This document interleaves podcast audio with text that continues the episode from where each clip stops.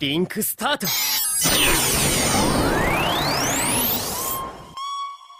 輩先輩 Itchy till I die, all these lollies call me. Rubbing on her thighs, she stay wet for her. Shawty so kawaii and would die for her. Ride and watch hentai all the time with.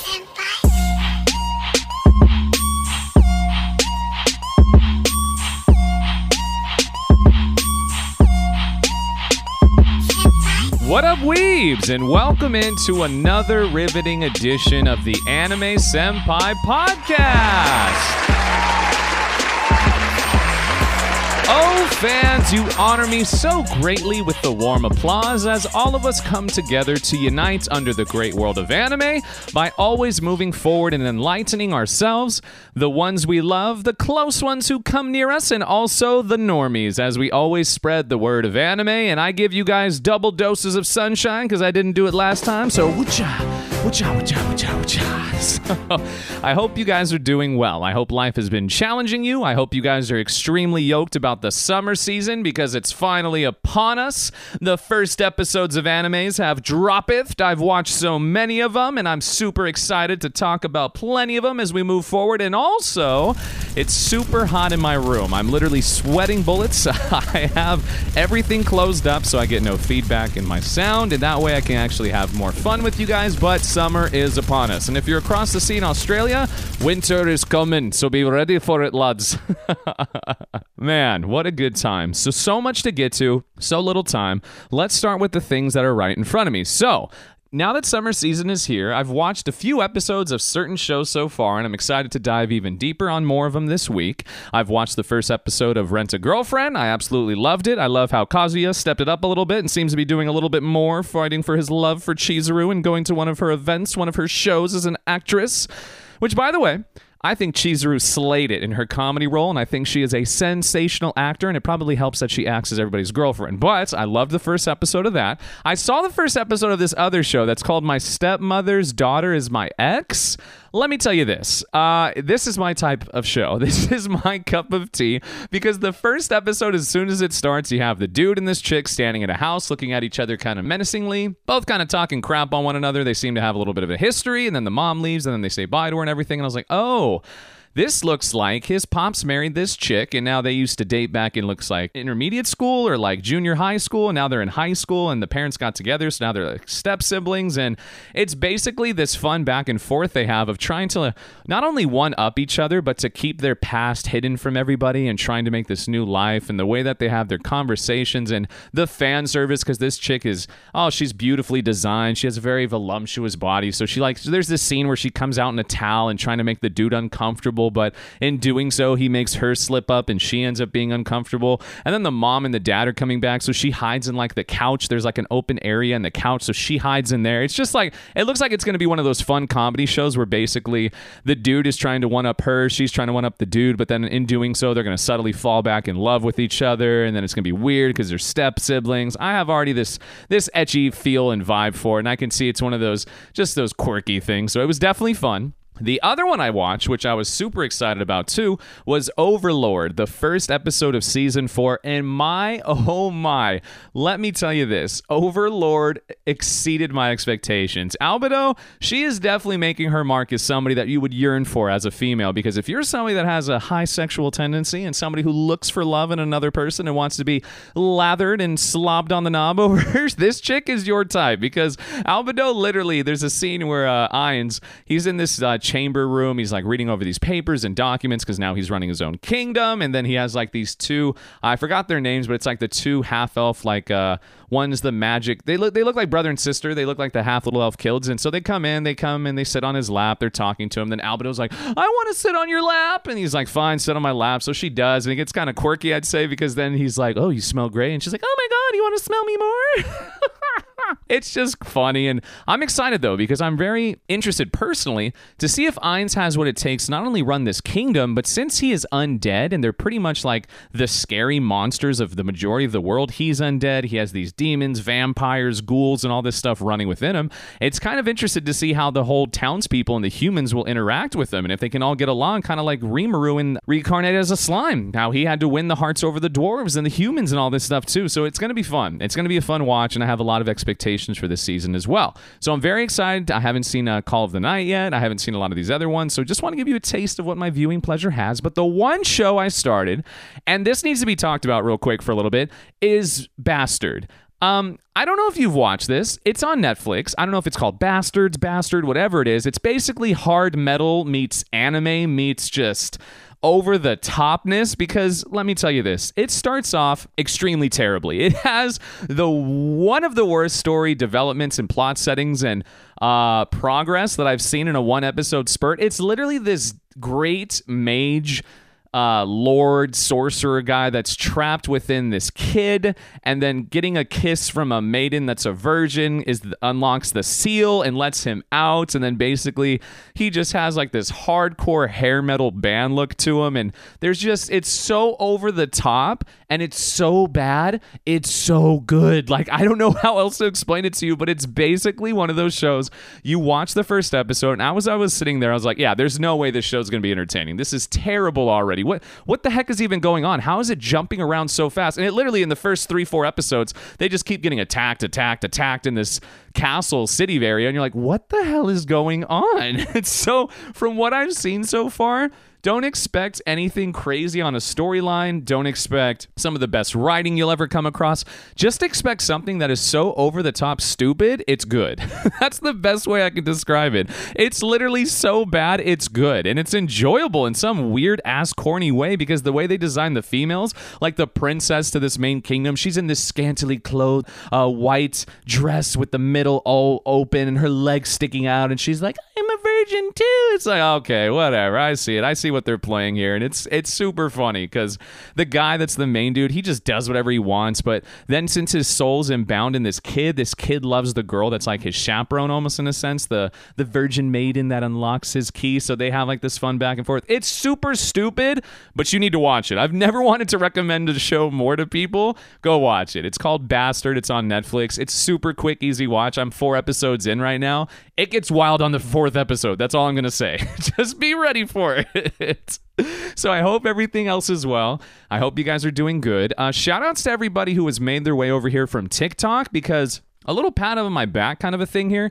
I'm a month and like almost two weeks into making a TikTok now, and I've already superseded 22,000 followers, over 300,000 likes, over 2 million views. It's unreal. So, anybody who's here from the TikTok side, I love you guys so much and thank you for supporting the show and the content. I have a great time with it, and anybody who has come to the podcast and just randomly found it, I do other social media stuff. So, go look at those platforms for all of my goodies and stuff like that. But the best part is, and you're going to hear it here first because you get the benefit because you listen to the show here. I actually mispronounce names on purpose. And don't tell everybody this, but the reason why I do this is I figured out a lot of the algorithm. So the base premise of this is that when people hear you say something wrong, they want to correct you. For them, it feels like they have the beneficial knowledge and instinct of like insightfulness. A lot of them are just trolls and they want to like pwn you or they want to make something funny about it. But there's a good majority of people who just want to correct you because they want to make sure you're on point. So I love it because then I get all of these comments where people are like, hey, it's like this, it's like that. Or other people's like, oh, you shouldn't be making content if you can't pronounce this word right. Like, here's the one I can think of right now is uh, Naruto. So I was saying Naruto, but it's Naruto. But I was saying Naruto because I wanted to have fun with it. And I think it's great to see how people's ears hit it and to see if people understand the assignment. And surprisingly, there is a good amount of people who actually catch on to what I'm doing and they make fun of it in like a laughing way. So I always like write back to them, you understood the assignment. Good job by you. So I always have fun. It's I think to me it's great. Like uh, Monster Museum, I always I said Monster Museum. Come on, like I think it's so great to me to just have fun with them and to just ta- challenge people, man. Like have people think outside of their element. I think it's great. So besides that, everything is going well. My life is doing good. It's super freaking hot in my room when I have the window closed to do this sh- show. So I took my shirt off and I'm gonna have fun with you guys. NANI?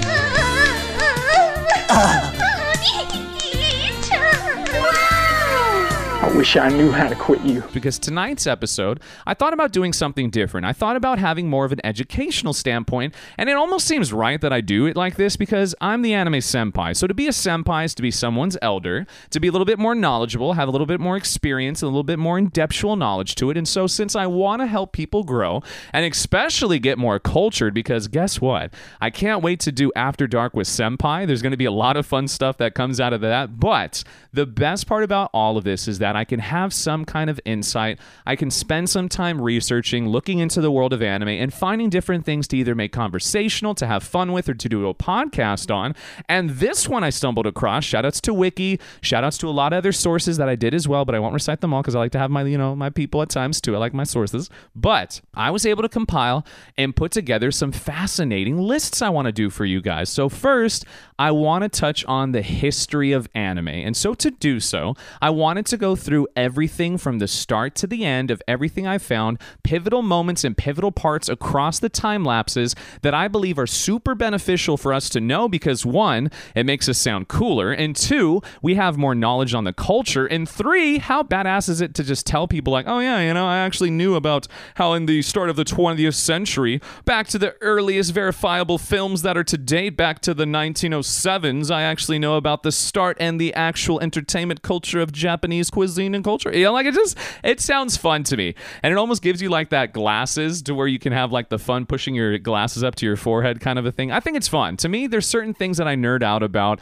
and there's certain things I want to know. So if it's like a favorite video game of mine, I like to look into it or I like to look at uh, the uh, what are the most grossing franchises of all time? What's the highest anime franchise of all time? What's the highest manga? What's the highest movie revenue? So perfect example. Before we get into all of this and the history, let me give you some of the knowledge I have found. So perfect example is this. Let's go with the highest grossing anime movies of all time. So I found the list and it's actually quite fascinating to me. So we'll go from 10 to 1 quickly. At number 10 is Pokemon the first movie, $163 million, and it was released in 1998.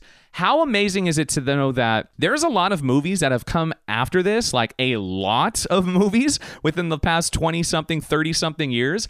The fact that this one is at number 10 with $163 million shows you the amount of insight and expertise this had.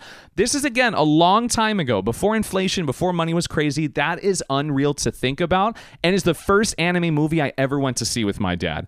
How dope is that? I was a kid, and my father actually took me to the movie theaters down the street. They closed it down now because people get, uh, kept getting stabbed there because it was a kind of shady spot where kids would hang out. But I remember we went, I saw the first movie. They gave me like collectible cards, promo cards. They gave us like the gold plated one too. It was so cool. The movie was amazing. Ash is a star amongst stars who went above and beyond to tell Mew and Mewtwo and the clone Pokemon and the regular Pokemon, we don't have to fight. We can live in harmony. Sacrifice me.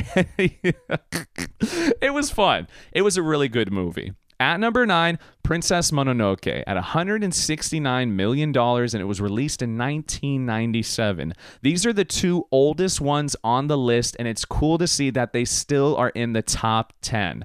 These other ones that are coming up, you'll start to get a little bit more knowledge about why. So, number eight, Stand By Me Doraemon, and this one is at $183 million. And if you've never heard of it, it's like a child show cartoon kind of a thing, almost like a Scooby Doo or anything like that, where it's basically this friend he has, this invisible kind of creature thing, or it's it's always there and helps him out, and it's like one of his best friends, and he goes through this adventures of life. It's a, it's a super cool kids movie, and it did well. You could see why. At number seven, this one just came out last year, Jujutsu Kaisen Zero. This one was at 189 million dollars, and it came out last year of 2021. Safe to say, the anime world is blowing up right now, and it is culturally so accepted and welcomed that there are so many people now, especially after we were locked up for almost like two years. We were literally like Akon out here, locked up. They won't let me out. COVID. They won't let me out. Cough. so people, as soon as they have some freedom and they see these movies are out, and bro, they rush in hordes. I went to see the Demon Slayer one; it was packed. I went to see Weathering with You; it was packed. I went to see the My Hero Academia; it was packed anything you go see right now that's an anime movie, prepared to be swamped. It's blowing up, and I love to see it. At number six, Weathering with You, Makoto Shinkai, one of the greatest of all time, 193 million at, and it was released in 2019. Number five is Ponyo, and it's at 204 million dollars, and it was released in 2008. Number four, Howl's Moving Castle, 263 million came out in 04 your name oh my lord makoto shinkai's greatest piece of work and i love it to this day $380 million came out in 2016. Spirited Away at number two at $395 million came out in 2001. And number one, of course, Demon Slayer, the Mugen Train art. Come on, $503 million. That is half a billion dollars for this movie. And let me tell you this, by the way. Here's a little hot take for you. I don't think Demon Slayer is all that great. I know, I understand. I understand you're going to have some hate for it. That's fine. The kiddie side to it of the story plotline is a little too slow, a little too easy for me. It's too simplified. The animation style is the only really great thing that carries it. Other than that, if you removed all of that, it's just a basic story plotline. I probably would have dropped it if it didn't have all this stuff and the hype behind it, but it's okay. Love what you want to love. I just thought this was fun to show you how far the market has come. So I found out that within the last decade, Crunchyroll did this announcement and it did this kind of like a look back into its streaming platform and found that from 2010 to 2019, the most popular anime around the world was Naruto Shippuden. And that was so cool to see that I was getting so much love and hype. There was two other countries, I believe it was Africa and Europe that had Black Clover. Antarctica had Hunter Hunter. I believe that the Southern Americas had Dragon Ball and the Northern Americas had Naruto. So it was really cool to see that Naruto Shippuden is one of the tops. I love that. So manga side real quickly too. If you look at the top 10, Crayon Shin-chan, it's insane. 140 million sales. You have Demon Slayer, which again, the fandom is just blowing up on it, which is so cool. 150 million. Uh Kochikami, you have that one at a total of 158. You have now Slam Dunk, which is a highly sought after one in a read, by the way, which is at 170. You have Naruto at 250, Doraemon that's at 250. You have Detective Conan at 4 at 250, Golgo 13 at 300 million, Dragon Ball at number 2 300 million and One Piece at 500 million, which makes sense because for literature side and actual reading, I can actually argue and be on that side and say One Piece is one of the greatest. For sure, for sure. I can see that entirely. I just don't care for the anime side. But the thing that's really interesting on this list that I wanted to touch on real quick is the fact that no Bleach on the top 10, Bleach is at 12, no JoJo's, JoJo's is at 13, no Attack on Titan, that's at 15, and the one that's crazy and I can't believe people don't actually give this enough love and hype, is Berserker, all the way down at like 43 at only 50 million. Are you kidding me? Everybody. If you have not read Berserker, I understand it's crazy dark. It's very wild. Guts, he's as a main character. Guts went through a lot of stuff, but it is one of the best mangas you can read. I could almost say probably number one out of a lot of these things. For myself, I love Spice and Wolf, but if you want a good, heart wrenching story, next to JoJo's Bizarre Adventure, this is unreal to me. Berserker definitely deserves some more love. So now that I gave you a little backstory, I showed you the uh, highest grossing anime movie, the highest grossing mangas of all time, the anime charts that I looked up that shows that in the US right now, we're barely at the tipping point. It's about to start booming by 2030. The anime realm is going to be off the freaking chain. It's growing 14% by capital every year. It's unreal to me. So I really wanted to take a second and look back and be like, okay, well, where did anime start? We know now that it's booming. We see that these new shows coming out, they're topping the movie charts over movies that have been out for 20 something years. Studio Ghibli, which is arguably, if not, I mean, come on, it's really not even an argument, is the number one movie company of all time. And they even argue that their movies aren't even anime, it's like their own style, which is a fun conversation in its own. You saw the manga sales. I told you about the grossing revenue. The top anime franchise of all time is Pokemon. You, you already know that. So, what does it mean with the start then? Where did everything begin? Anime always popular? Was it accepted? Was it mainstream? The answer to all of that, uh, I'm going to give you right now. But hands down, no. Anime was never even popular or even mainstream in Japan till 1980s. Remember that. So let's go back to the beginning. Where does the history of anime begin? Well, let Senpai take off his shorts now, too, so he can get really in the mood here, but I'm ready to take you guys for a grand adventure. So, the history of anime can be traced back to the beginning of the 20th century, with the earliest verifiable films dating all the way back from 1907. And there are plenty of them that they actually talk about down here that a lot of people may have never heard about. So, a lot of the origins of anime in the beginning. Uh, according to Natsuki Matsumoto, the first animated film produced in Japan may have steamed from as early as 1907, known as Katsudo Shashin. This is a very interesting show. If you go and watch it, look it up. The actual animation style, it almost looks like stick figure line drawing. It's crazy. It's from the depiction of a boy in a sailor suit drawing the characters of Katsudo Shashin, and the film was first found in like 2005. How crazy is that that it took that long to find this film again? And it, it consists of like 50 frames solidified directly onto a strip. And it's just, it's crazy to look back at this story and how it grows, right?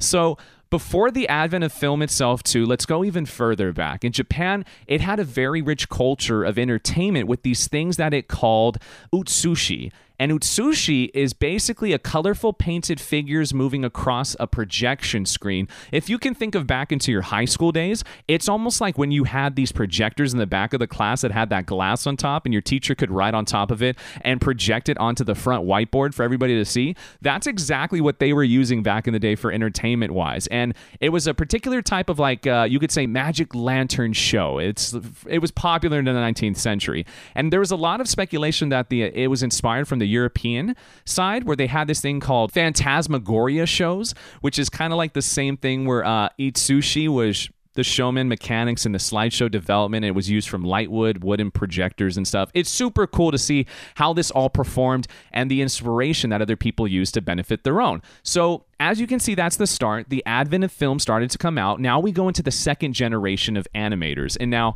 these are where the big dogs come out and shine. So, in about the late 1910s, there are three gentlemen that I have to give the names and the recognition for and butcher their names as I know I'm going to, anyways. They are referred to right now as the fathers of anime because back in this time, they're the founding artists and pioneers of anime. Um, little is known about a lot of these guys in their early lives, but it's known that they moved to the Tokyo area when they were about nine or 10, sometimes 15 years old, and really started working for magazine companies and stuff and slowly grew into more of like their passion in chasing their own interests, right? So the first young man is Oten Shimokawa. The second one is Junichi Kouchi. And then the third one is Seitaro Kitayama. And these three gentlemen were one of the greatest founders. And honestly, if it wasn't for these three guys trying to do something different and to push the normality of what people was acceptable back then, anime would have never existed today. So I highly recommend looking up all three of these young men and seeing what their life went through and how they did their part to help benefit the whole. So this is the time now where anime is starting to get more fruitful. It's starting to get a little bit more interesting and things are starting to pop off a little bit more. Keep in mind that a lot of these animated movies and stuff too, a lot of them, we don't even know if they survived throughout this time. If we can actually accurately timestamp them after 1907, it's wild to even think about it. So I actually looked into it and when you read about it, only a few complete animations that were made during these times actually even survived. And so for various amount of reasons, they were only used for like commercial uses and stuff like that, and then have been turned into like fun reels for cinemas and stuff. So it's very cool to see that if we really looked back at what is the start, it probably predates most knowledge of what people were putting together past the actual magic lanterns people were using of Vitsushis. So I, I, am telling you, I nerd about this, but I'm not going to bother you with it. So let's continue. So now, when we're going more into like the World War II era, propaganda films started to pop up. So some of them, such as Momotaro no Umiwashi, which was made in 1943, and Momotaro Umi no Shinpei, is was made in 1945. These were pretty much the latter of the beginning of anime films, and they were made for propaganda reasons. So, if you're not knowledgeable or understand what propaganda films mean, propaganda is basically made with to promote certain ideas for either religious purposes, political, or cultural in nature, something to either benefit the whole. And if you go back and watch these movies when they were made, they were basically to promote a lot of the insight about what's going on in the war times, what people are going through. They made it relatable to children, so children can uh, kind of understand their cultural side of how everything's going to be moving forward. And it's very cool. And also, if you want to just kind of see how things were, just go watch Graveyard of Fireflies and be ready to cry and never look at a jar with Jolly Ranchers the same because RIP, that is definitely something that hurts my heart to this day. Uh, um, those are the two first movies that have been recorded as being like the propaganda big ones in Japan's time. So now, as this moving forward, let's fast forward this time and go to the 1970s now. And in the 1970s, a lot of anime developers now started to take a lot of insight and inspiration from Disney animators. Because keep in mind now, Disney is booming in the West Side, releasing bangers for a long, long time. Snow White and the Seven Dwarfs came out in 1937. Pinocchio 1940, Fantasia 1940, Dumbo 1941, Bambi 1942. The list goes on and on. Then you start getting into the big bangers, and this is in the 70s when Japan started to take its own influence. So around this time, you had Robin Hood, you had The Rescuers, you had The Fox and the Hound. You had The Great Mouse Detective, Oliver and Company, The Little Mermaid, all of these show- movies now that are coming out, they already had the founding blocks of things that came before. The Jungle Book, Sleeping Beauty, Peter Pan, Alice in Wonderland, Cinderella. They had all of these great movies that they had their own references to. And what they did in the cultural side is that animators took a lot of the insight, used a lot of this, separated itself from the Western roots, and developed their own distinct genres such as mech and mecha animes and also super robot and all these other subgenres. And a lot of these shows and movies that came out of it was Astro Boy, Lupin the Third, and Mazinger Z. And if you haven't seen any of these shows, it's kind of hard for me to believe you've never heard of Astro Boy at least once. But these are a lot of the founding blocks for the new opening of the door to the mech side and the anime world. And during this period, there was a couple filmmakers that blew up. One of them, Hayao Miyazaki. Do you not know who Hayao Miyazaki is? Because let me just give you a little index of the work he's done just to make you think about this one for a second, okay? Homie is part of Studio Ghibli. Need I say more? If you already know about Studio Ghibli, then you are pretty sure and understand the importance of this man's life. Let's just mention a few of the movies he's worked on, okay? Uh, Ponyo, Howl's Moving Castle, Spirit Away, Princess Mononoke, Kiki's Delivery Service, My Neighbor Totoro, Castle in the Sky. I could keep going, but I will not. So, just to give you an idea, he was one of them. And then also Mamoru Oshii. Mamoru Oshii was another pronounced figure in the anime films. He made a couple of them that I can name for you off the top of my head, like Ghost in a Shell, Angel's Egg, Avalon, The Sky Crawlers, Urusei Yatsura. I mean, come on. A lot of this stuff might be flying over your head, but I'm giving you some big brain stuff right now just to make you sound dope when you go around your daily adventures. These two men started to succeed and thrive in this era, early 70s into the past 80s and 90s and 2000s.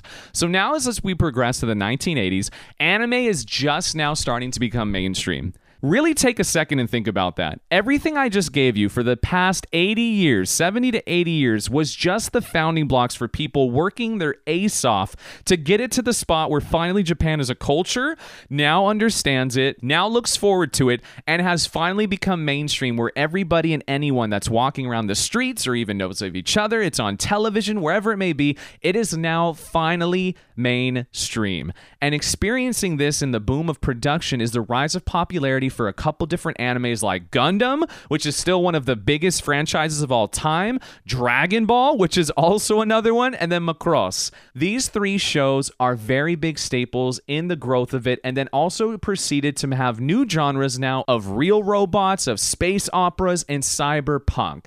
This is so cool to read, and I was so intoxicated to know that if it wasn't for all of these little events, these little divots, these little side stories, these people who worked their ass off, the three founding fathers, the three big heads of anime, and everybody who was a part of this, and even the propaganda films back in the times of World War II, think about how many big movies and shows you've seen that revolve around World War II concepts. You want to know a big one I can think of? It's not anime, but Godzilla.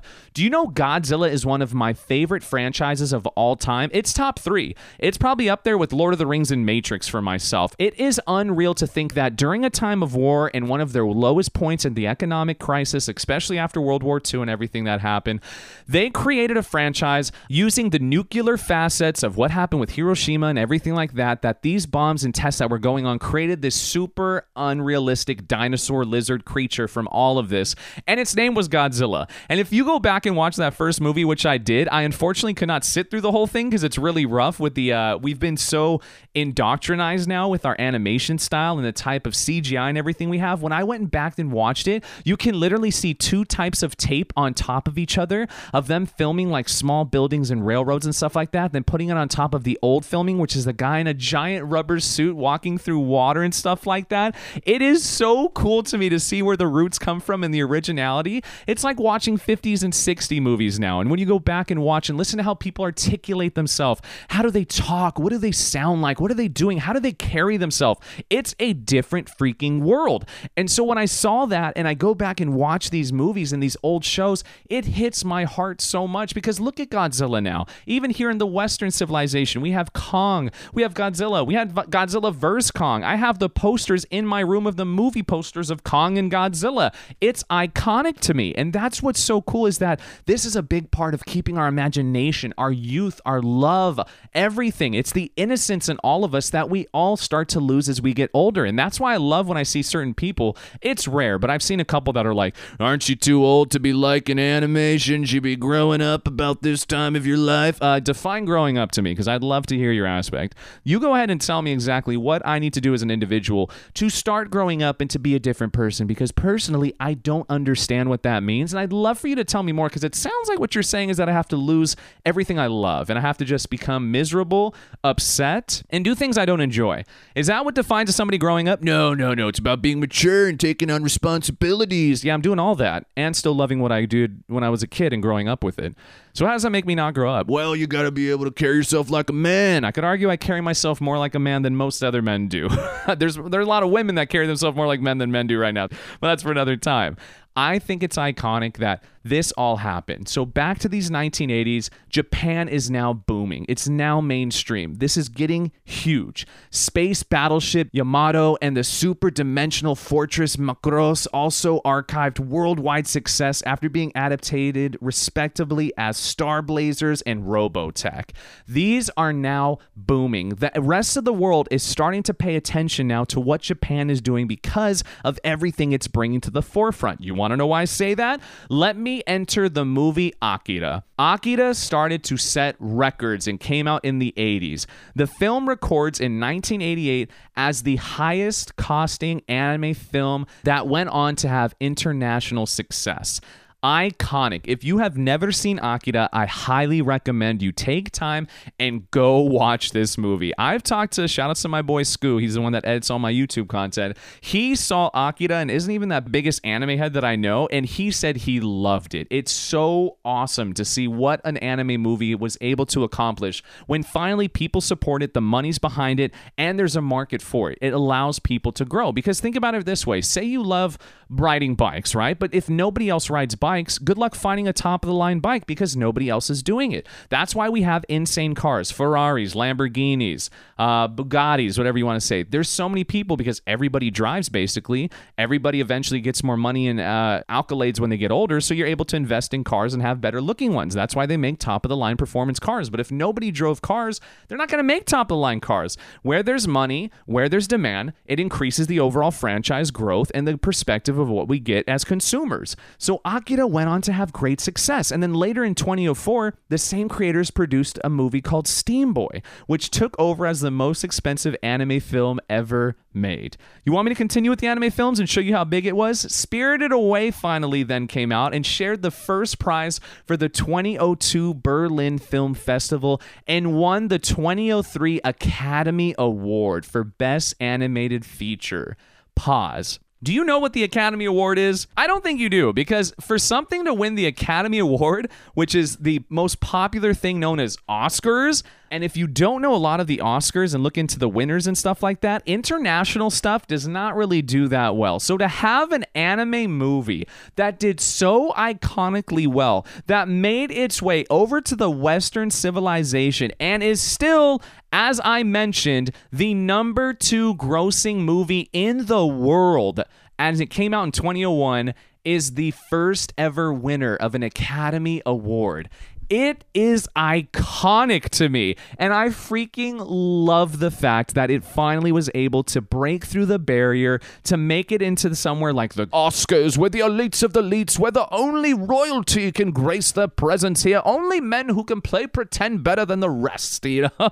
Aren't we all playing pretend? I thought it was great and it warmed my heart and i wanted to bring all this to your attention because not only did you get to see now that with over a hundred years of progression animation style and the culture of anime and the originality of starting with these utsushi of these projector magical lanterns and using these painted colorful figures and panels to move across on a projection screen to finally going to the three founding fathers in the 1910s and all the work they did and the creations that they created to the propaganda films that were beginning in around the World War II that came out to the progression of when 1970s the Japanese animators took insight and they took creativity facets and stuff from the Disney creators and made it their own. It's just it's so iconic to me and it warms my heart to know that things can inspire others. People can create great things and go on to do something better. They can challenge their own beliefs and make it their own. That's the greatness of this and why I wanted to refer this all to life and a perspective of ourselves. I got into anime because I wanted to do something different. I have a personality, I have a voice people enjoy, but I wanted to use it for something greater. I wanted to do something more with it. So, what better way than to use my own personality to use my own viewpoints of the world as a whole, to use everything I've gained over my intense amount of entertainment knowledge and wealth that I've gained of knowledge through working in radio, working in television, seeing the marketplace on TikTok, and seeing what these creators are doing and what they're putting together. Nobody is putting the time and effort in doing the stuff I want to do, which is presenting people with information, with factual representation, with uh, grossing incomes, the top anime franchises, then bringing in my own personal twist of opinionated driven content, of making sure I challenge people. That's why I pronounce words differently at time to see who's paying attention and to see if it'll drive the market. That's why I test the bounds of everything. That's why I have my own personal interests and insights because then it allows other people to have their own. You see what I'm getting at, right? It's just so cool to know that there's so many little things that over our lives are going to continue to not only grow ourselves but the other people around us. And finally having something which I believe to my heart is some of the most important things that any of us can enjoy, which is the anime culture and all of us coming together to unite to fight over the trolls, to fight over the pessimisticness, the negative nature of clowning other people because misery likes company. No, no, no, no. Let the world have its own evil mentality. We don't need to bring any political stuff, any left and right. We can be one as an anime populace. And that's what's amazing. Think about the martial arts aspects from the success of Dragon Ball from 1986. It went on to have Hajime no Ippo in 1989, Baki the Grappler 1991, Naruto in 2002, the God of High School in 2020. We have the possibilities of growing because of the attributes of anime now, and it's going to only continue to growing, and that's why it's so fun for us to be here at the forefront. We are all literally, as I'm talking to you, still at the ground level of how big it's about to become. It was not until 2016, 2017 where it started to get a little bit more popularized here in the uh, Western states, but especially in America in 2019 and 2020 when everybody was locked up, nobody had anywhere to go, and then the money attributes and the insight that was coming from all of these streaming revenues from Netflix to Hulu to Amazon, they started investing their own money into this stuff, and look how big it's come. Here's another great one for you League of Legends, one of the biggest, if not arguably the biggest professional gaming tournament in the world when they do their world tournament, made a show called Arcane. And Arcane is on Netflix. It's one of the best animated shows I have watched to date. They take a whole entire gaming franchise, which has its own in depth lore, turns it into an anime series that you can watch and enjoy in a three stage chapter part. And when you get to the finale of what Jinx does with Vi and everything, you literally sit there at the end of it and go, Holy Mother of God, this is unreal and I loved it. I love seeing different cultures now of different types of countries creating their own animes, to have French animes, to have Spanish animes, to have Japanese, more of them pushing, to have American attributes like Avatar The Last Airbender. I know so many people, like my friend Megas, argue to their dying day it's not an anime. I understand that. The simplicity of defining something as an anime right now is the type of animation style and the culture it comes from. I understand, I register that, I get it. That's why you have something like SpongeBob, which is a cartoon, uh, fairly Fairly Odd Parents, Doug, Arthur. I get it. I understand it. That's fine. But you can still have an argument and place Avatar The Last Airbender in the same classification of a lot of these good animated films and story times as well. The progression of all of this is only going to increase. And that's why I think it's so important for us to know the future of what's coming ahead of us. Where's it going to go? What's coming next? The founding blocks of what we started watching here on freaking Nicktoons and all that other stuff. Late night on Adult Swim, you would have Samurai Champ you would have Cowboy Bebop. We got introduced to those in the early 90s, late 2000s, especially the cartoon side that they brought over of Yu Gi Oh! RIP, the creator of Yu Gi Oh! by the way, Pokemon, Digimon. It's amazing to me, and I'm so captivated, and my heart is so full to know that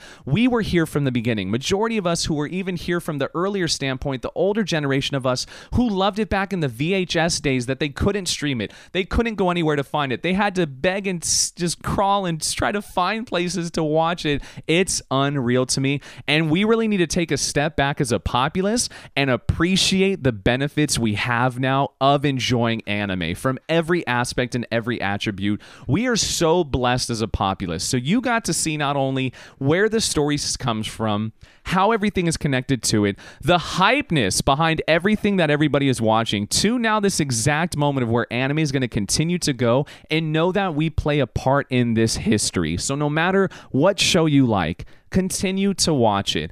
I know I'm going to. I have shows I love that I know are extremely horrible, and some that are such niche followings like Spice and Wolf. I'm going to always support it. And the best part about this is the great shows from our past are going to come back. That's why Trigun is coming back. That's why Spice and Wolf is coming back. That's why Bleach is coming back. There's going to be so many more good ones because the history is only continuing. We are a part of history, my friends. This is huge. Make sure you show the respect to the senpais before us. We appreciate the three founding fathers and everything that came because of it. Ghost in a Shell, the first animation with CGI effects. You have the highest grossing anime film in Japan, the fastest growing anime film, the highest grossing anime film worldwide. Demon Slayer, Demon Slayer, Demon Slayer. This is just the beginning. We are barely on the precipice of all of it. So know that in the oldest known one, and it's not even confirmed but believed to be in 1907 or 1911, Katsudo Shashin, the first ever anime and oldest anime to ever be released. Thank you. Thank you to whoever tried to do something that was different. And even if they were hands were slapped and they were told no, no, no, no, just like Kazuki Takahashi, the creator of Yu-Gi-Oh, who was found dead, RIP my guy, I looked a little bit into his backstory and saw how amazing of his life it was and how he was told no so many times growing up that he started with just doing these simple designs on Shonen Jump back in 1996 and it became a hit, selling more than 40 million copies of the manga and instantly growing to be one of the fastest growing trading card games of all time and the figures and toys just from a guy who wanted to do something he loved and was told no so many times before he finally did it and just carried it on. It's just, it's so amazing to me. And I think that this is something we have to carry on as anime viewerships. And I believe even us as just somebody who maybe not be a part of mangas, not even part of voice acting, never even working for any of these companies, the most important thing we can do is we can carry on these lineages. We can carry on the thoughts and prayers of all of these people before us and continue to move forward and to be good people. I consider it pushing it forward. And as for the history of anime, this is a requirement as your anime senpai I ask on all of you is to keep moving forward, to not be a gatekeeper do not keep new normie fans out of it and not wanting to come in. Do not being an over the top religious One Piece follower of slandering anybody who doesn't like what you like or telling them this is the best and it can only. No, don't be any stereotypical douchebag. Change the narrative of all of that. Let's continue to grow as anime fans, to be a part of this anime history, and to carry it even more forward into the next setting of what is to come, of uniting all of us together, of challenging the beliefs of what we can create as an anime whole and a viewership and a consumption consumption base of what we look for. So if you don't like something, don't support it. Don't watch it. Don't hate others for liking it, but make sure you know what you enjoy. Make sure you support the people that are truly talented. Watch the movies and talk about it. Go back to the history and the roots of watching these great Studio Ghibli movies and these old ones that came before that. Go watch Akira for dang gosh sense if you haven't seen it by now. It's iconic for a reason. There are so many good movies out there. I can't wait to give you little hidden ones along the way. I want to eat your pancreas. That's another great one a lot of people don't really know about. Make sure you step it up and go watch these movies. Support these old anime. Spend time and watch them. If you've never watched any Gundam, go watch a little bit of the first season. Netflix has so much of this now. And shout outs to Netflix for Vinland Saga finally having that. I cannot wait to see it again on Netflix. I'm so yoked to see it's finally out of the Amazon jail and it's finally going to get the light and love it deserves because that is what blew up Demon Slayer is the fact it was on Netflix. I'm telling you right now,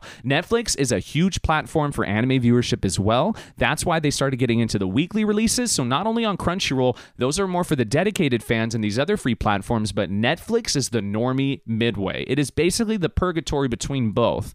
That is iconic for us. So, Hopefully, I inspired you guys to enjoy a little bit more of anime. Hopefully, I made you guys a little bit more interested to do your own research. Don't just take what I talked about as the end all be all. Your anime senpai wants to basically inspire you guys, get you to look into something your own and to inspire you to do more on your own, to find more things you love and to enjoy the concept of anime, to go out there and support the greatest artists of our time, the greatest mangas, to go out to a Barnes and Nobles and buy a new manga and read it. Go out to the when the movie theaters are starting a new anime movie even if you've never heard of it, go watch it. Get the experience in there. Be a part of this history because we live in it now.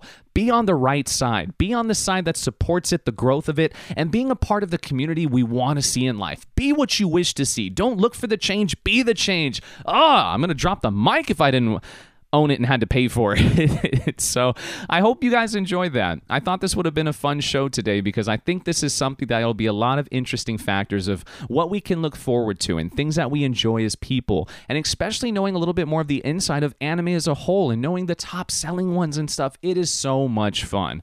And I love doing this. I really do. I love talking. I love sitting here and rifting with you guys. And hopefully I can inspire you guys to do more on your own too and to start your own thing, to chase your own dreams. Dang it. Like that's what this is about, man make your dreams come true. and I love it so much.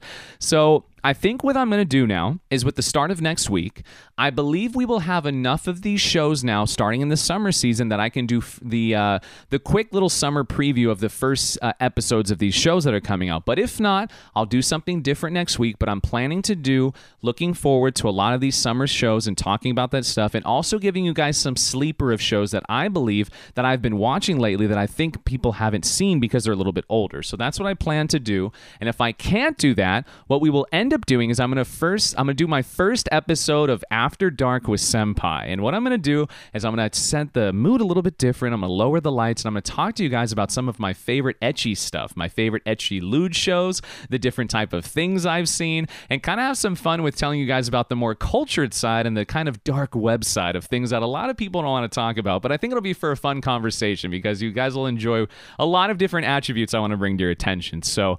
Thank you guys so much please plan ahead and make sure to look forward to that. These drop every Monday. And to everybody who's went, I already saw on Spotify, I'm over like 20 something ratings, almost 30. You guys are amazing. Thank you for rating the show. It helps the show be pushed in front of more people's faces because the more it's rated, the more it's searched after, and the higher I go on the search engine. So, whatever you listen on the platform that you're listening to this, please go ahead and rate it for me. Leave a comment and let me know what you think of the show. Join the Discord if you haven't yet. In the Discord, you guys can leave me some insight on every podcast. You guys can give me some insight on shows you want me to do for future ones. You also guys get the exclusiveness to Senpai and talking to me all the time. Plus, you get the insight of things when they drop, the more the more knowledge of what's coming ahead. I'm planning a watch party soon with everybody. So much fun is ahead of us. I want to build a community and start our own place in history. Dang it, that's what this is all about. So, thank you guys so much for staying a while and listening. Thank you for having fun and being a part of this show. I'm going to be at an anime event in a couple weekends where I'll be hosting another cosplay event, and I also have some guests I'm reaching out to as we speak to have some guests come to you guys. Shout outs to Angel, who's going to be a new guest here soon. Him and I are going to talk about Stranger Things, which will be a lot of fun, bringing these anime brands in so you guys stay tuned, man. I have a lot in the works. I'm cooking a lot. I'm working myself to the bone here, but just know it's all for you guys, and I love you. So this is a lot of fun, and everything about this is enjoyable. And if you don't like the show, you're just listening to hate. Well, uh, bless you, anyways. so make sure you guys go out there and watch a new anime. Make some time to watch a little bit of something, or buy a new manga and just read a little bit because you don't want to lose the thing you love the most. Your innocence. It's always okay to take some time away, but never stray too far on the other side of the bay. I'm your anime senpai. I had so much fun as always. And guys, you know how we send this off every time. DJ, hit that track. Anime senpai out. Drop with it, lean with it, rock with it, snap with it. All my ladies, pop your senpai with it. Drop with it, lean with it, rock with it, snap with it. All my ladies, pop your backs with it.